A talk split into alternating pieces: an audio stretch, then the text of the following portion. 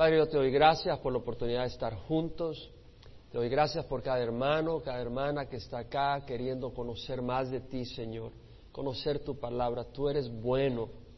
Tú, Señor, nos llamas no para darnos palos, no para aburrirnos, no para extraernos de lo bueno y, y meternos en una caja miserable. Tú nos llamas para darnos vida, Señor. Por supuesto que la incredulidad nos aleja de esa vida, Señor pero es a través de la fe que podemos experimentar. Y te ruego que tu palabra nos hable y nos edifique hoy de una manera especial. Realmente el estudio de hoy es muy lleno de carne espiritual, Señor. Y realmente hubiera querido aún pasar un par de días más meditando en este estudio, el capítulo 7 de Romanos. Pero bueno, Señor, eh, no es en la carne que queremos enseñar, sino en el Espíritu. Las cosas que tú me has revelado y aún más Señor, tú muéstralas hoy al estudiar tu palabra, que sea de transformación a nuestras vidas, de edificación y bendición. Te damos gracias por cada uno de los que está aquí, como por los que nos escuchan o escucharán por internet. Sigue bendiciendo esos ministerios y los siervos que sirven en ellos. En nombre de Cristo Jesús te damos gracias. Amén. Se puede sentar. Estamos estudiando el libro de Romanos. Ahora nos toca el capítulo 7. Realmente este es un libro maravilloso, toda escritura es maravillosa, pero este libro es de gran impacto en la vida del cristiano en cuanto a cómo caminar. Primero, realmente lo que es la salvación y luego lo que es la santificación y el caminar con el Señor. Vimos que Pablo se identifica primero como siervo de Cristo Jesús, llamado a ser apóstol, apartado para el Evangelio de Dios. Y ese es el Evangelio de Dios que es el tema central de la carta de Pablo a los romanos. En el primer capítulo, versículos 16 y 17, habla de este Evangelio diciendo, no me avergüenzo del Evangelio, pues es el poder de Dios para salvación de todo el que cree, del judío primeramente y también del griego, porque en el Evangelio la justicia de Dios, el estándar de Dios, la rectitud que Dios demanda, se obtiene por fe y para fe, como está escrito, el justo por la fe vivirá, es decir, es por la fe, no es por las obras. Y vimos cómo en el capítulo 3 Pablo nos habla que todos hemos fallado ante las obras, ante, las demandas de la ley. En cuanto a las obras, dice, porque todos hemos pecado y han quedado cortos de la gloria de Dios, siendo justificados gratuitamente por su gracia, mediante la redención que es en Cristo Jesús. Es a través de la gracia, el favor de Dios que nos da a nosotros ese perdón y nos limpia por medio de la fe en Cristo Jesús. Entonces es por la gracia. Ahora Pablo en el capítulo 6 hace la pregunta, entonces continuaremos en pecado para que la gracia abunde, es decir, si es por gracia, ¿por qué no seguir pecando? Y Pablo dice, no, el cristiano ya ha sido liberado de la esclavitud del pecado. Porque Pablo ha mostrado que el cristiano es esclavo realmente del pecado. Entonces el capítulo 6 dice, no, el cristiano ya es liberado. ¿Cómo? Lo dice, bueno, no sabes que los que hemos sido bautizados en Cristo Jesús hemos sido bautizados en su muerte. Por tanto, hemos sido sepultados con Él por medio del bautismo para muerte, para que así como Cristo resucitó entre los muertos por la gloria del Padre, así nosotros también andemos en novedad de vida. Lo que está diciendo Pablo es que al haber sido bautizados en Cristo, hemos sido sepultados con Él por medio del bautismo para muerte. Lo da como un hecho, no solo como un pensamiento filosófico, lo está dando como una realidad espiritual. Y lo dice en el versículo 7 del capítulo 6, dice, porque el que ha muerto ha sido libertado del pecado. En el capítulo 6 dice, sabiendo esto, que nuestro viejo hombre fue crucificado con él, para que nuestro cuerpo de pecado fuera destruido. La palabra destruida es ahí reducir a impotencia, a fin de que ya no seamos esclavos del pecado. Es decir, cuando nosotros venimos al Señor y cuando hemos sido bautizados en Cristo, ese bautizo que representa en la inmersión que estamos identificándonos con la muerte de Cristo y cuando salimos del agua que estamos saliendo para una vida nueva, no solo es un simbolismo, ¿me, explico? ¿Quién puede decir amén? No solo es un simbolismo, es una realidad. Es decir, esa realidad no se apropia si no es por fe. Pero por fe yo puedo apropiar esa realidad. ¿Me explico en esto? Esto es clave. Por fe yo puedo entender que si yo he sido homosexual, ya no soy esclavo de la homosexualidad. Si yo he sido borracho, ya no soy esclavo del alcoholismo. Si yo, si he sido drogadicto, ya no soy esclavo de la drogadicción, porque dice la palabra del Señor, que Él mismo llevó nuestros pecados en su cuerpo sobre la cruz, a fin de que muramos al pecado y vivamos a la justicia, porque por sus heridas hemos sido sanados. Es simple y sencillamente aceptar y apropiar esa liberación del pecado. No quiere decir que no vamos a ser tentados, pero somos liberados de la esclavitud que ejercía de eh, eh, el capataz del pecado es un capataz que estaba ejerciendo esclavitud sobre nuestras vidas. Hemos sido liberados. Quiero decir que esto no es simplemente algo simbólico. Hay un simbolismo que es muy importante, pero hay más que un simbolismo. Por ejemplo, todos nosotros somos esclavos de la ley de la gravedad. ¿Quién puede decir amén? Es decir, tú no puedes decir, ay, yo no soy esclavo de la ley de la gravedad, porque en el momento en que das un paso de aquí para allá, polongón, te vas para abajo. ¿Por qué? La ley de la gravedad tiene poder sobre ti. La ley de la gravedad tiene poder, tú no tienes poder sobre la ley de la gravedad, la ley de la gravedad tiene poder sobre ti. Muchas veces nosotros no quisiéramos que la ley de la gravedad tuviera poder sobre nosotros, ¿no? Es decir, sobre todo cuando se le apagan los motores a un avión, no quisieras que la ley de la gravedad tuviera poder sobre ti porque te vas para abajo y te matas. Es decir, eh, la ley de la gravedad es una realidad. Ahora tú puedes decir, bueno, yo no quiero ser, yo no, yo ya no tengo, la ley de la gravedad no tiene poder sobre mí y te tiras a un, precipicio, te matas. ¿Por qué? El, el hecho que lo pienses y lo desees no con eso lo logra. Ahora, yo no quiero ser esclavo del pecado, pero con eso no basta. Alguien me tuvo que liberar. Por ejemplo, cuando alguien se monta en un cohete, cuando un astronauta se monta en esos cohetes, esas naves espaciales, es decir, ahí él puede ser liberado de la fuerza de la gravedad, porque hay una fuerza contraria, una fuerza poderosa. Cuando se encienden esos cohetes, el Atlas y lo que sea, que, que se encienden y generan una cantidad de energía tremenda y un impulso poderoso que es más fuerte que la ley de la gravedad. Entonces levanta a esos astronautas, a esos cosmonautas en contra de la ley de la gravedad y lo lleva a un lugar donde ya la ley de la gravedad no tiene influencia, no tiene poder sobre uno. Lo mismo nosotros nos montamos en Cristo, nos identificamos con Cristo, aceptamos a Cristo en nuestras vidas y hay una fuerza poderosa que vence la fuerza del pecado, de la esclavitud del pecado y esa fuerza poderosa es el sacrificio de Cristo en la cruz. Amén.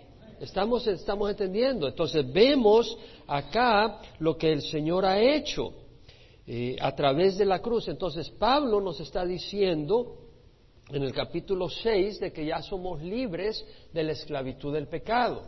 Primero nos dice de que no es por las obras, sino es por la fe que podemos ser salvos, porque por las obras todos estamos condenados.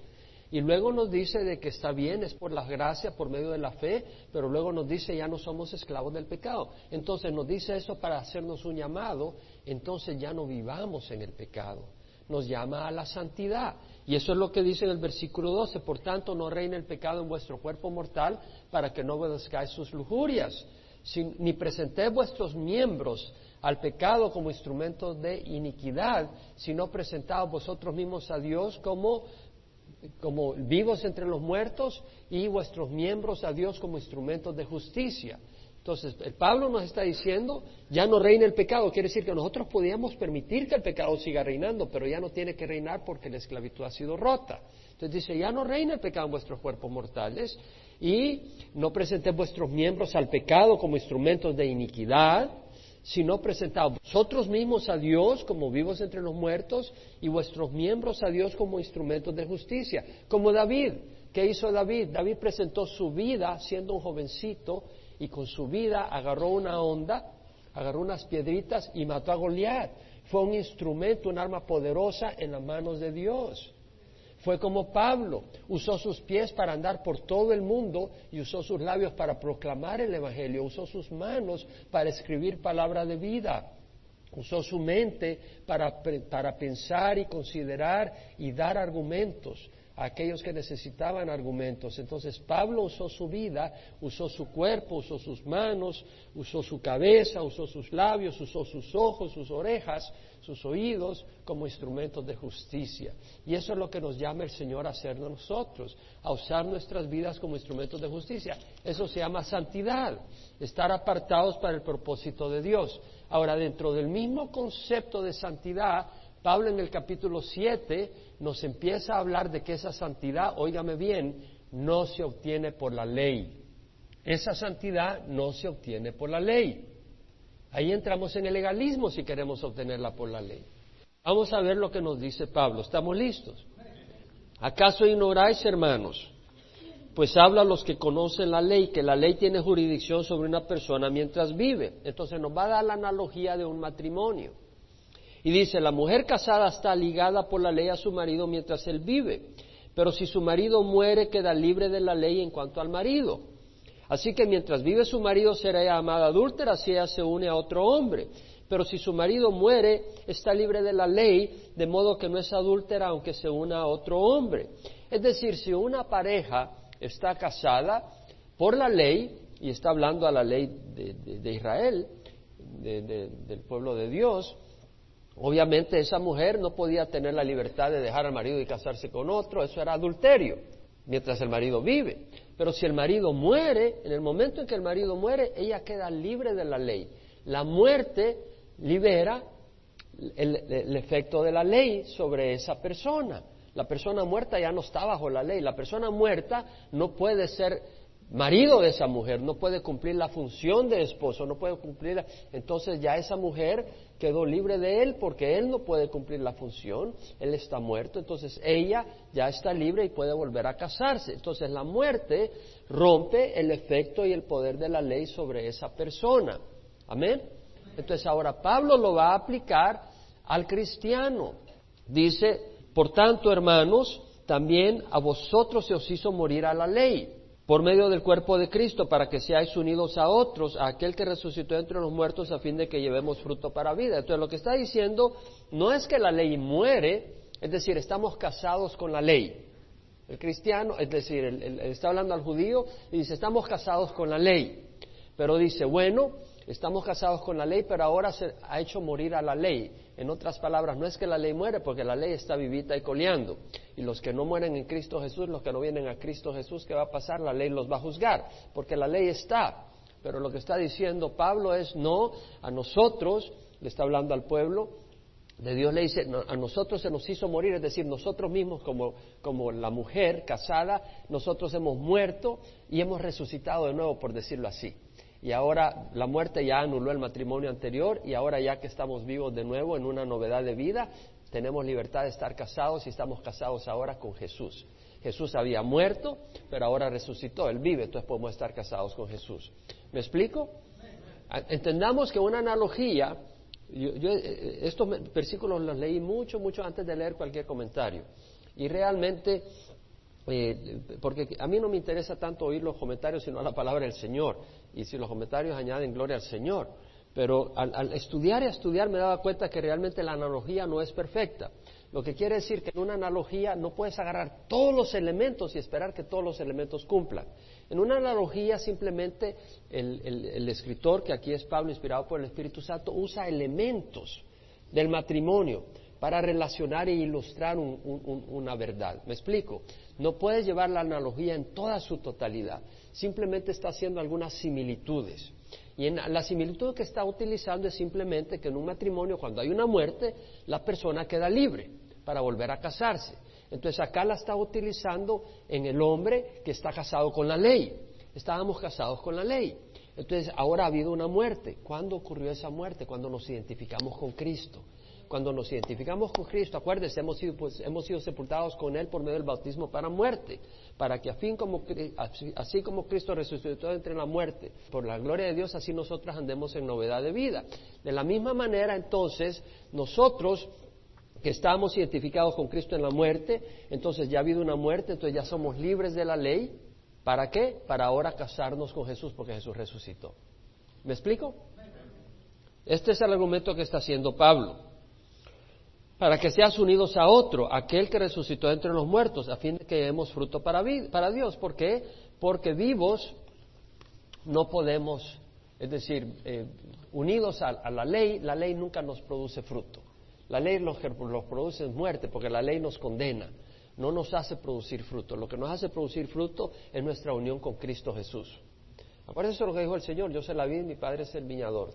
Y entonces Él es el que nos hace producir fruto. Toda rama que no produce fruto la quita. Pero el que produce fruto la, la poda para que dé más fruto. vosotros ya estáis limpios por la palabra que os he hablado. Y le dice, permaneced en mí y en vosotros. Así como el sarmiento no puede producir frutos si no permanece en la vid, así tampoco si vosotros no permanecéis en mí. Yo soy la vid, vosotros los sarmientos, el que permanece en mí, yo en él se da mucho fruto, porque separado de mí no puedes hacer nada. Es decir, estamos unidos a Jesucristo. Unidos a la ley no producimos fruto, la ley nos condena. Unidos a Jesucristo producimos fruto. Amén. Esto es muy importante. Entonces, vimos de que habíamos sido sepultados con Cristo por medio del bautismo para muerte. Entonces, claro, físicamente no fuimos para allá, pero nuestra naturaleza pecadora fue atada a Cristo en la cruz. ¿Cómo ocurrió? Eso es algo que Dios hace. Yo no sé cómo ocurrió, yo no sé cómo lo hizo, pero la Biblia me lo revela. Y a mí lo que me interesa es que la Biblia lo está revelando yo lo puedo aceptar por fe. Entonces yo ya no tengo que ser esclavo del pecado. Ahora, estamos unidos a Cristo Jesús. La palabra del Señor dice de algunos, si alguno está en Cristo, nueva criatura es, las cosas viejas pasaron y aquí todas son hechas nuevas. Entonces, cuando estamos en Cristo, cuando venimos a Cristo, ya somos una nueva criatura. Ya que la persona murió, entonces esta nueva criatura ahora es libre para casarse con Jesús. Y es lo que hacemos. Ahora, en el versículo 5 dice, porque mientras estábamos en la carne, las, las pasiones pecaminosas despertadas por la ley actuaban en los miembros de nuestro cuerpo a fin de llevar fruto para muerte. Pero ahora hemos quedado libres de la ley habiendo muerto a lo que nos ataba, de modo que sirvamos en la novedad del Espíritu y no en el arcaísmo de la letra. Entonces, Pablo acá está diciendo, mientras estábamos en la carne, ¿qué quiere decir que estamos en la carne? ¿Que ya salimos de este cuerpo? No. Quiere decir mientras estábamos sin el Espíritu Santo.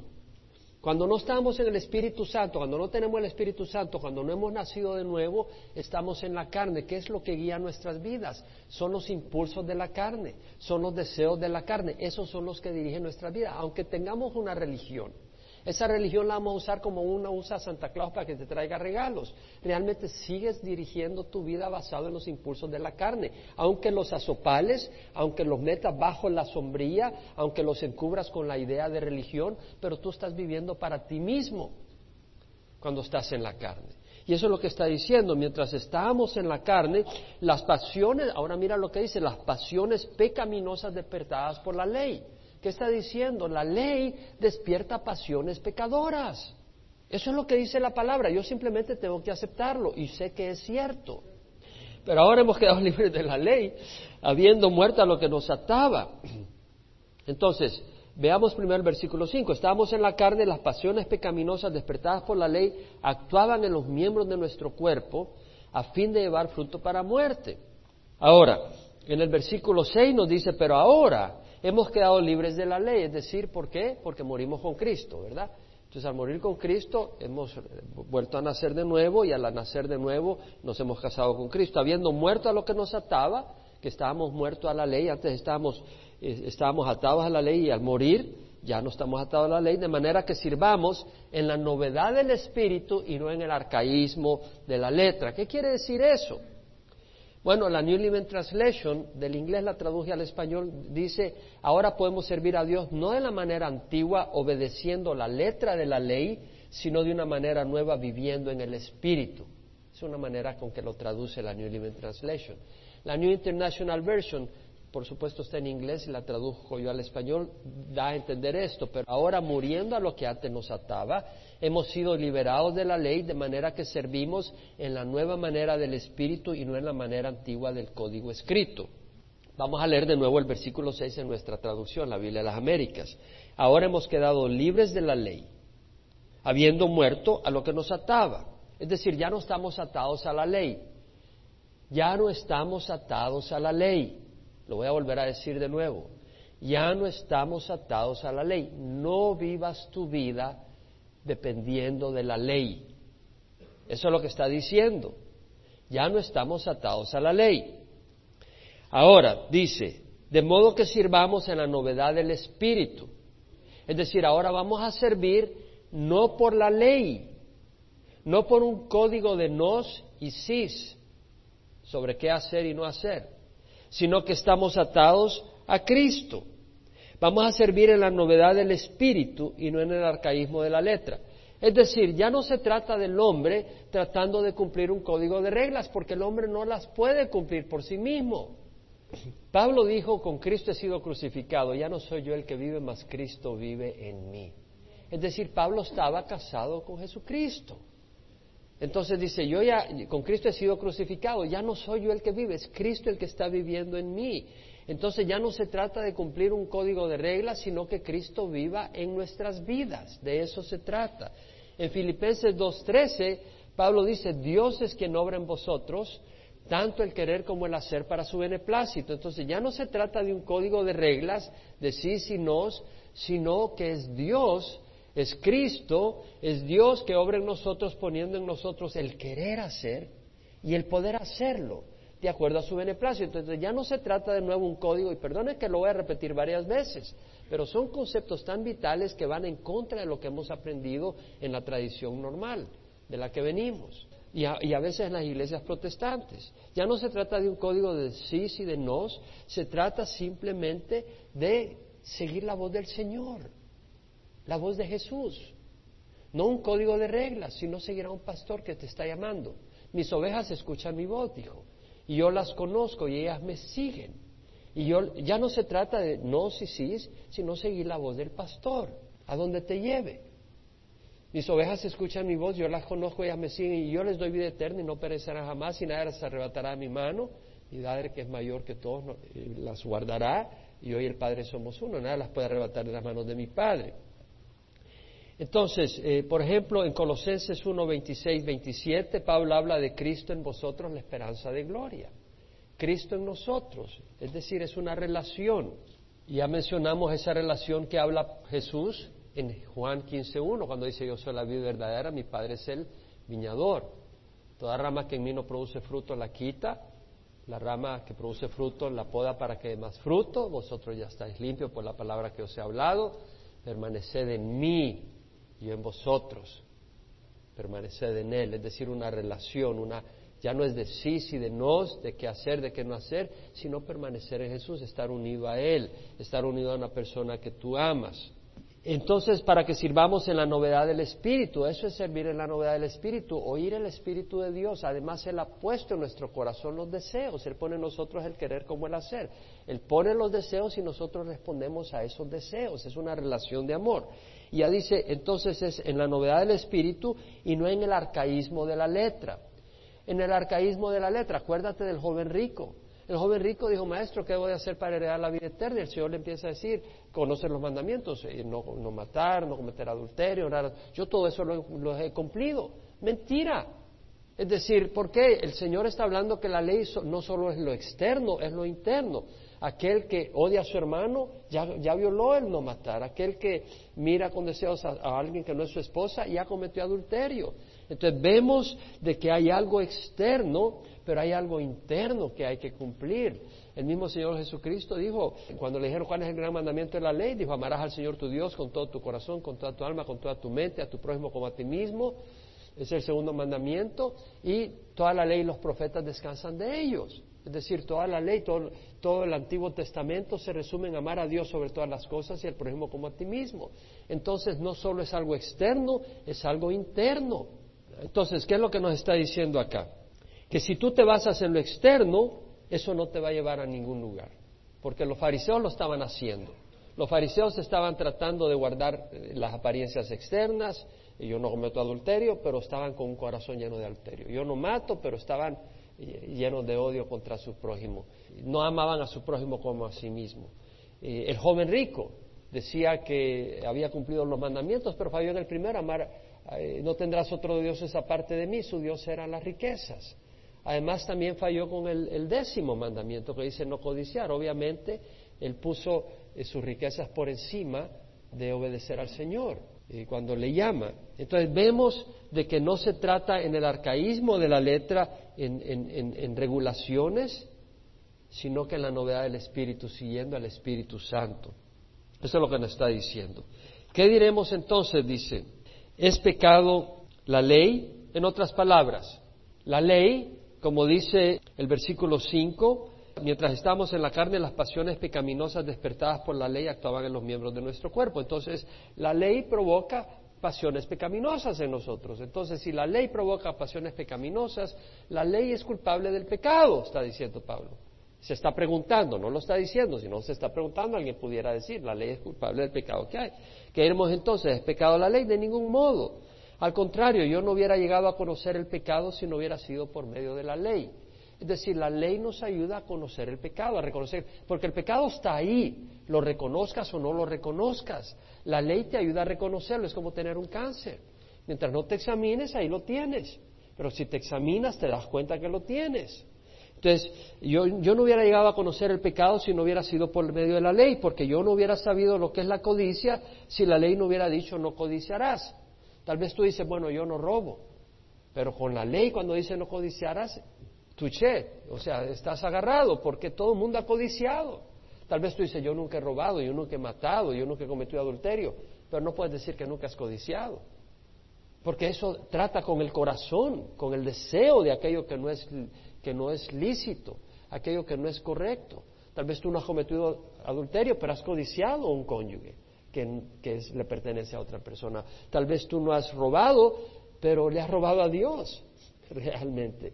Aunque no te des cuenta, estás fallando internamente, pero con la codicia no, no hay una manera externa, sino que trata directamente con lo interno.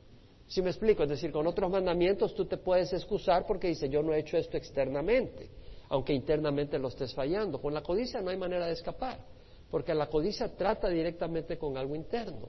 No codiciarás es el deseo del corazón de algo que no es lícito y todos nosotros hemos deseado lo que no nos corre, lo que no nos corresponde. Ahora, Pablo dice en el versículo 8, el pecado aprovechándose del mandamiento produjo en mí toda clase de codicia, porque aparte de la ley, el pecado está muerto.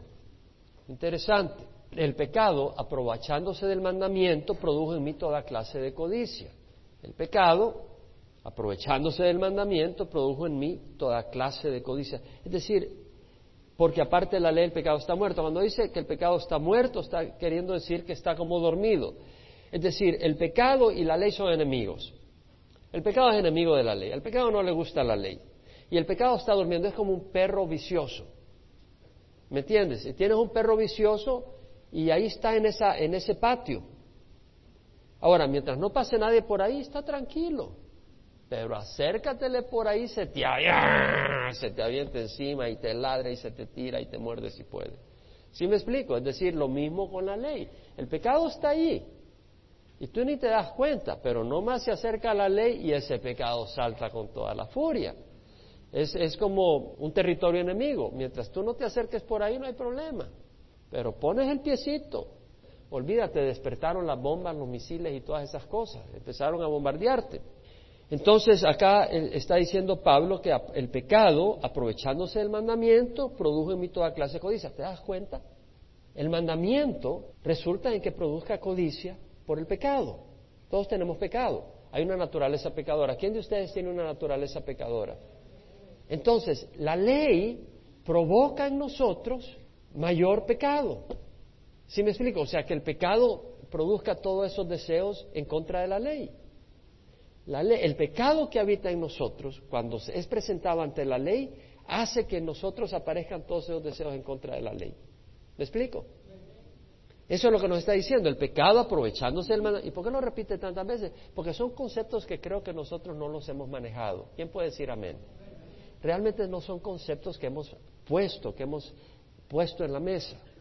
Y aquí no lo está diciendo Pablo, el pecado aprovechándose del mandamiento produjo en mí toda clase de codicia, porque aparte de la ley el pecado está muerto, así como el perro rabioso, mientras no te le acercas no, no hay problema. Ya te le acercas, ¡ah! se te tira encima, como dijimos. Entonces lo mismo, cuando sale la ley, entonces el pecado que habita en mí se manifiesta y provoca en mí todos esos deseos en contra de la ley. Lo que está diciendo, dile a un niño que no se acerque a la piscina. ¿Qué es lo que hace? Ahí está desesperado para ir a ver la piscina. Dile que no se coma las galletas. ¿Cuáles galletas, mami? Las que están en, el, en, el, en la mesa ahí, ahí, esas ni te les acerques. Pobre niño, ya lo arruinaste. Pasa pensando, ¿por qué? ¿Y por qué no? ¿Y cómo serán esas galletas? ¿Y de qué sabor serán? ¿Y qué tienen de especial? Y tarde o temprano las empieza a ver y ya no, ya no puedes, las agarras. Versículo 9. en un tiempo yo vivía sin la ley, pero al venir el mandamiento el pecado vivió, revivió y yo morí. Es decir, en algún tiempo Pablo era niño y cuando era niño la palabra no cometer adulterio no significaba nada para Pablo. Niño de seis años, tú no vas a decir a un niño no cometas adulterio. Es como hablarle chino. ¿Me explico? Pero cuando ya llegó a la edad y la ley dice no cometer adulterio, está encendido en adulterio y en fornicación. Entonces, en un tiempo yo vivía sin la ley, pero al venir el mandamiento, el pecado revivió. Lo mismo pasó en el jardín de Edén. Es decir, el Señor dio mandamiento, no comer del fruto del árbol de conocimiento del bien y del mal, porque el día que comas de él morirás. ¿Cierto o no? Ese mandamiento era bueno. No comas del árbol de conocimiento del bien y del mal, porque el día que comas vas a morir. Entonces vino la personificación del pecado de Satanás. ¿Y qué hizo? No, no vas a morir. Vas a ser como sabio como Dios, conociendo el bien y el mal. ¿Qué es lo que hizo? Deslumbró a Eva. Y Eva deslumbrada buscó romper el mandamiento. Rompió el mandamiento. Entonces acá nos dice, en un tiempo yo vivía sin la ley, pero al venir el mandamiento el pecado tomó vida y yo morí. Porque la paga del pecado es muerte. Y este mandamiento que era para vida, a mí me resultó para muerte. El mandamiento que era para vida, a mí me resultó para muerte. Es decir, los mandamientos no te dan vida, te dan qué? Muerte, porque el pecado que hay en nosotros se alebresta, se levanta y provoca en nosotros pasiones totalmente contrarias a esos mismos mandamientos. Entonces, la ley no nos santifica, ¿cierto? Porque ¿qué hace la ley? Provoca que el pecado que habita en mí provoque pasiones grandes en contra del mandamiento. Y yo soy incapaz por mi cuenta de vencer esas pasiones. Entonces la ley no nos santifica. Entonces ten cuidado cuando estás en una iglesia donde todo es una lista de códigos y de, no, de sí y de no para ser santo. Somos santos por la sangre de Jesús. Es la sangre de Jesús la que nos lava, número uno. Y segundo, el que nos santifica, santifica quiere decir que nos consagra, nos aparta, es Jesucristo, no la ley. Es Jesucristo. Antes de conocer a Jesucristo, para mí era muy difícil dedicar mi vida a otras cosas. Cuando vine a Jesucristo, yo le dedico mi vida al Señor Jesucristo. Y eso me ha apartado de, vivir para mí mismo, de vivir para el pecado. La ley es lo que te justifica, no, la ley te condena. Es el Espíritu Santo, es Cristo el que te santifica. De hecho, en 1 Corintios 1, 2, Pablo dice a la iglesia de Dios que está en Corinto, a los que han sido santificados en Cristo Jesús. Oye bien, a los que han sido santificados en Cristo Jesús. La santificación no es a través de un código de sí y de no, de hacer y que no hacer. Es de estar en Cristo Jesús. En Hebreos 2.11 el autor dice, el que santifica como los que son santificados son todos de un Padre por el cual Él no se avergüenza de llamarlos hermanos. ¿Quién es el que nos santifica? Es Jesucristo. Él es el que nos aparta. En una de Timoteo 1, 9 y 10, Pablo dice, la ley no ha sido instituida para el justo, la ley no es para el justo, la ley no nos santifica, la ley es para el injusto para que se dé cuenta que está en pecado, para que reconozca el pecado y corra a Jesucristo, que es el que nos santifica, no es la ley. En Juan 17, 17, Jesús cuando le habla al Padre en una oración antes de ir a la cruz, dice, Padre, santifícalos en la verdad. Tu palabra es la verdad. ¿Cómo nos santifica en la verdad? Jesús es el camino, la verdad y la vida. Jesús es la verdad. Su palabra es verdad. Entonces, cuando nosotros estudiamos toda la escritura, estamos transformando nuestra manera de pensar. Romanos 12, 1, 2 por consiguiente, hermanos, os ruego por la misericordia de Dios que presentéis vuestros cuerpos como sacrificios vivos y santos, aceptables a Dios, que es vuestro culto racional, racional, y no os adaptéis a este mundo, sino sed transformados mediante la renovación de vuestra mente, para que verifiquéis cuál es la voluntad de Dios, lo que es bueno, aceptable y perfecto. Es decir, nuestra mente va a ser transformada nuestra mente va a ser renovada por medio de la palabra de Dios y a través de esa palabra de Dios, la palabra de Jesús, vamos a conocer el carácter de Jesús. No solo la ley de qué hacer y qué no hacer, sino el carácter, lo que le agrada a Dios, lo que le desagrada a Dios. Y vamos a conocer, y conociendo a Jesús y teniéndolo en nuestro corazón, su Espíritu nos va a guiar para caminar de acuerdo a esa naturaleza, motivados por el amor de Dios, de manera de que ahora simple y sencillamente, cuando hay algo, vamos a decir, Señor, pero esto no te agrada a ti. Y eso es lo que nos motiva, el agradar al Señor. Y eso nos va a separar del pecado. En el versículo 11, el pecado aprovechándose del mandamiento me engañó y por medio de él me mató. El pecado aprovechándose del mandamiento me engañó. ¿Qué está diciendo? Aquí la palabra engañar, en el inglés se traduce deceive, beguile, fool. Y, realmente estuve buscando en español algunas palabras y encontré un puño de palabras que, se pueden, que me pueden ayudar a entender lo que quiere decir acá cuando Pablo dice en el versículo 11, el pecado aprovechándose del mandamiento me engañó.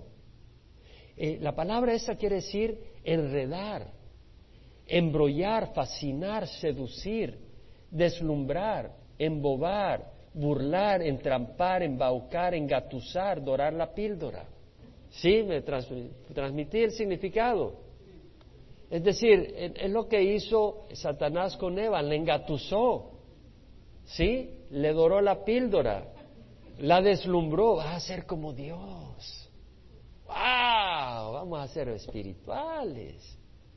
Y le deslumbró y cayó en el pecado. Entonces el, pecado engaña, deslumbra para que no vean las consecuencias, encubre el fruto amargo y la muerte venidera, es un anzuelo. ¿verdad? Eh, tú cuando sacas el anzuelo con el, la lombriz, ve la lombriz, pero ahí viene el anzuelo y te van a agarrar y te van a poner en la mesa ya como comida. Tú no vas a comer, tú vas a hacer la comida. Es como el papel pega moscas, van las moscas a la mielita, ¿verdad? Pero ahí nomás quedaron prendidas y se murieron. O como la trampa de ratones, ahí pones el peanut butter, la mantequilla de cacao, ¿no? Y, llega el ratoncito, y le cayó en la nuca quedó atrapado, es decir, estás engatusando.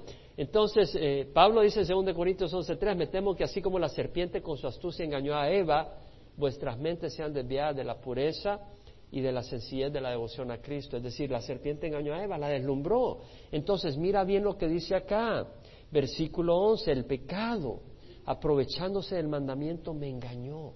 Es decir, cuando viene el mandamiento, el pecado me deslumbra me deslumbra y me hace sentir que no, me está quitando algo maravilloso, me está quitando unos placeres, me está quitando una felicidad, me está quitando una libertad.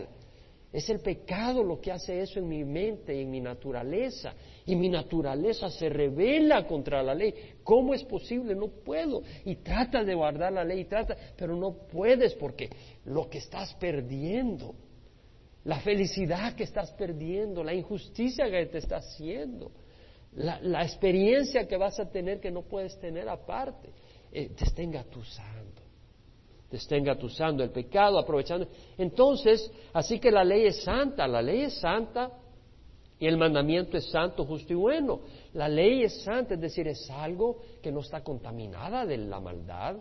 La ley es, el mandamiento es santo, el mandamiento de Dios es puro, es justo no matar, no cometer adulterio, no robar, no calumniar, no dar falso testimonio.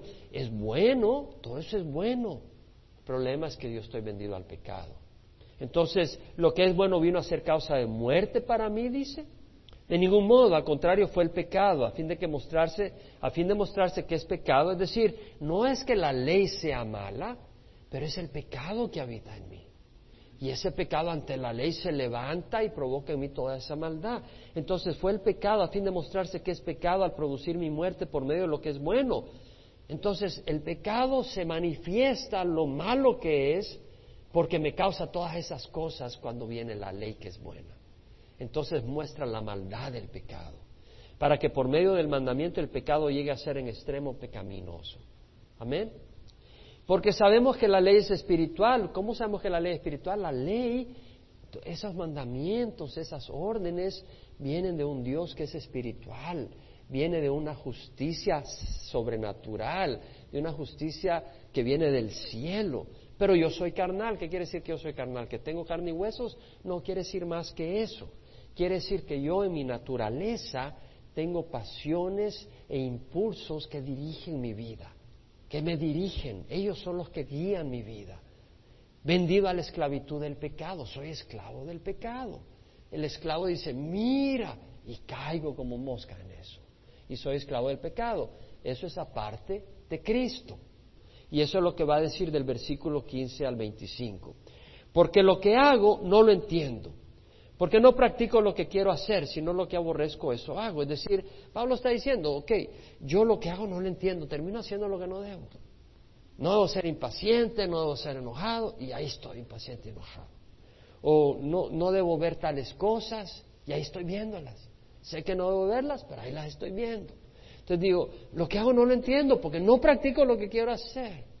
Sino, lo, es decir, quiero ser bueno, quiero ser generoso, quiero ser amoroso, y no puedo ser amoroso. No puedo ser bueno, ando ahí como que comí 50 cucas de madrugada. Sino que lo que aborrezco, eso hago. Y si lo que no quiero hacer, eso hago, estoy de acuerdo con la ley, reconociendo que es buena. Así que ya no soy yo el que lo hace, sino el pecado que habita en mí. Es decir, hay un pecado en mí. Hay una naturaleza pecadora en mí. Porque yo sé que en mí, es decir, en mi carne no habita nada bueno. Porque el querer está presente en mí, pero el hacer el bien no. Yo no tengo el poder para hacer el bien, pues no hago el bien que deseo. El bien que deseo no lo hago. Y el mal que no quiero, eso termino practicando. Lo que no quiero hacer, eso termino practicando. Si lo que no quiero hacer, eso hago, ya no soy yo el que lo hace, sino el pecado que habita en mí. Así que queriendo yo hacer el bien, hallo la ley de que el mal está presente en mí, porque en el hombre interior me deleito con la ley de Dios. Digo, sí, es bueno honrar, ser dedicado, trabajar, eh, ser fiel, esto, el otro, pero ser un buen padre, eh, ser fiel a la mamá de mis hijos, pero ya pasó otra persona por ahí y ya de escondidas, ¿verdad? Entonces, pero veo otra ley en los miembros de mi cuerpo que hace guerra contra la ley de mi mente y me hace prisionero en la ley de pecado que está en mi miembro. Miserable de mí, ¿quién me librará de este cuerpo de muerte? Que dice Romanos 6. Los que hemos sido bautizados en Cristo Jesús hemos sido sepultados, hemos sido bautizados en su muerte, por tanto hemos sido sepultados con Él por medio del bautismo para muerte. ¿Quién me librará este cuerpo de muerte? Cristo lo llevó en la cruz. Al morir en la cruz y al yo a venir a Cristo, mi naturaleza pecadora fue crucificada con Cristo. De manera que ahora ya no estoy atado a la ley, estoy atado a Cristo, porque resucitar Cristo, ahora yo también cuando, como, así como cuando salí del bautismo de las aguas, he salido para una nueva vida que es en el poder de Cristo. Y por eso dice en el versículo 25, gracias a Dios por Cristo, Señor nuestro. Ahora dice, así que yo mismo por un lado con la mente sirvo a la ley de Dios, pero por otro con la carne a la ley del pecado. No lo malinterpretes. Aquí no está diciendo Pablo, bueno, gracias a Dios por Cristo Jesús, muy bonito, todo bien, cuando Él venga me va a liberar de este problema, pero yo mientras tanto con la mente quiero hacer el bien, pero con la carne ando como un cerdo en el lodo. Eso no es lo que está diciendo Pablo. Lo que está diciendo Pablo es, dice, gracias a Dios por Cristo Jesús, porque aparte de Cristo Jesús yo con la mente serviría las cosas de Dios, pero en la carne estaría tirado en el lodo. Y en el capítulo 8 va a empezar a decirnos y nos va a, nos va a revelar de que realmente los que hemos muerto con Cristo Jesús tenemos el Espíritu Santo. Y si tenemos el Espíritu Santo vamos a caminar en el poder del Espíritu Santo y vamos a poner a muerte las obras de la carne. Y si no ponemos a muerte las obras de la carne y caminamos en la carne es porque no tenemos el Espíritu Santo. Y si no tenemos el Espíritu Santo no hemos muerto con Cristo. Y si no hemos muerto con Cristo no somos de Cristo. Amén y amén. Vamos a pararnos. Vamos a cerrar los ojos. No es la ley. Y cuando, cuando, cuando tenemos a Cristo, no vuelvas a la ley. No trates de dirigir tu vida diciendo, oh, ahora yo ya soy santo, porque sabes qué, llevo siete horas de no usar mal mis ojos, ¿verdad? Porque estabas en tu, en tu cuarto solo, no pudiste ver nada. O llevo siete horas de no perder, de no, de no enojarme, pues estaba dormido.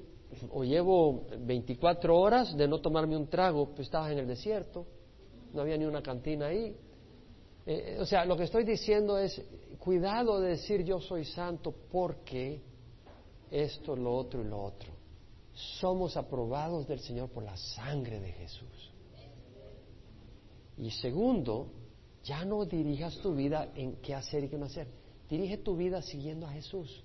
Yo lo único que sé es que cuando recibí a Jesucristo me entró una pasión por su palabra y era tan fuerte que era más fuerte que la pasión por las cosas del mundo. Hermano, ¿usted es anormal? Sí, recibí al Espíritu Santo. Ya no soy natural, soy sobrenatural. Exacto, cuando yo recibí al Señor, ya no quiere decir que no, no, tenía mis luchas, pero yo tuve una pasión por la palabra que me absorbió y luego quería compartir la palabra. Era una pasión por querer compartirla, no para estar enfrente de alguien, no, era una pasión simplemente por contarle a otros las cosas que estaba viendo. Es como cuando de repente tienes un telescopio especial y empiezas a ver unas cosas y toda la gente que te rodea ni sabe de eso y dice, mira lo que está viendo, mira. Y quieres que otros lo vean, quieres compartirlo. ¿Y por qué ese deseo? Porque es el Señor el que lo pone en tu corazón. Y empecé a caminar en otro camino. No estaba caminando en qué hacer y qué no hacer. Estaba siguiendo una voz poderosa y estaba viendo un fruto tremendo y estaba viendo al Señor moverse poderosamente y milagrosamente. Y viví milagros y esto y el otro. Y, ya no era de qué hacer y qué no hacer, era de seguir con Jesús. Qué bonito. Y el problema es que muchas veces así empezamos y luego terminamos de nuevo queriendo seguir la ley. Y ese es un error. Entonces, ¿qué tal si con los ojos cerrados tú ahora dices, Señor, heme aquí, quiero seguir a Jesús? Ayúdame a seguirte y recibe la salvación que vino por la fe en Cristo Jesús, no por las obras, porque por las obras de la ley nadie es justificado. No le pidas al Señor humildad, tú tienes que humillarte. Tú eres el que tiene que quebrantarse y decir, Señor, yo soy un pecador, Señor, yo te necesito, Señor, yo estoy mal, tú estás bien, perdóname. Eso consiste en humillarse. Necesitas humillarte, venir al Señor. ¿Qué tal si decimos al Señor, sabes qué, Señor? Yo no puedo cumplir la ley, pero, Señor, yo quiero ser recto. Y esa rectitud no viene a través de lo que haga o no haga, eso viene al caminar contigo. Yo quiero caminar contigo. Yo quiero seguirte. Yo quiero ser limpio. Límpiame, Señor. Yo te quiero dar mi vida. Si nunca lo has hecho, ¿por qué no lo haces ahora? Si nunca lo has hecho, puedes darle la vida a Jesús acá. Si ya todos le han dado la vida a Cristo, inviten a alguien que no lo haya hecho. Inviten a alguien. Queremos llevar el Evangelio a otras personas. Pero entonces, si tú ya has recibido al Señor, pero dices, yo quiero ahora caminar con el Señor, no bajo la ley, sino casado con Jesús. Y ese es tu deseo. Díselo al Señor. Pero tal vez alguien nos está viendo por internet o en el salón familiar donde no puedo ver y tú quieres recibir a Cristo. Ora conmigo para recibir a Jesús. Padre Santo, te ruego perdón por mis pecados. Yo creo que Jesús murió en la cruz y que su sangre es poderosa para lavarme y pagar por todos mis pecados. Y sé que Jesucristo resucitó y vive. Y ahora lo recibo como Señor de mi vida para que guíe y dirija mi vida. Yo quiero estar unido a Él. Guíame, Señor. Quiero caminar contigo. Gracias por entrar en mi vida. Por fe sé que tú lo has hecho, porque tú eres verdad. Y tú no rechazas a los que vienen a ti. Hoy te recibo como mi Señor y mi Salvador. Te doy gracias, Señor, por entrar en mi vida. En nombre de Jesús, amén. Ya he hecho esta oración. Jesús ha entrado en tu vida. Ahora, para los demás, es bueno reconocer que no es bajo la ley, estamos en Jesús. Libres. Libres. Ahora, libres no para ser independientes y hacer lo que queremos, sino libres para caminar con nuestro amado, porque Él es vida. Padre, te rogamos, Señor que podamos entender lo que hemos estudiado hoy aún más y que penetre en nuestro corazón y nuestra mente y nos libere del legalismo y de, de falsedades y que podamos caminar con el corazón libre, sabiendo que no somos esclavos de la ley, sino esclavos de Jesús. Y Jesús, Él es libertad, Él es paz, Él es amor, Él es gozo, Él es pura vida. Te damos gracias, Señor, porque tú nos perdonas. Te damos gracias porque tú nos das el poder que necesitamos. En nombre de Jesús, amén.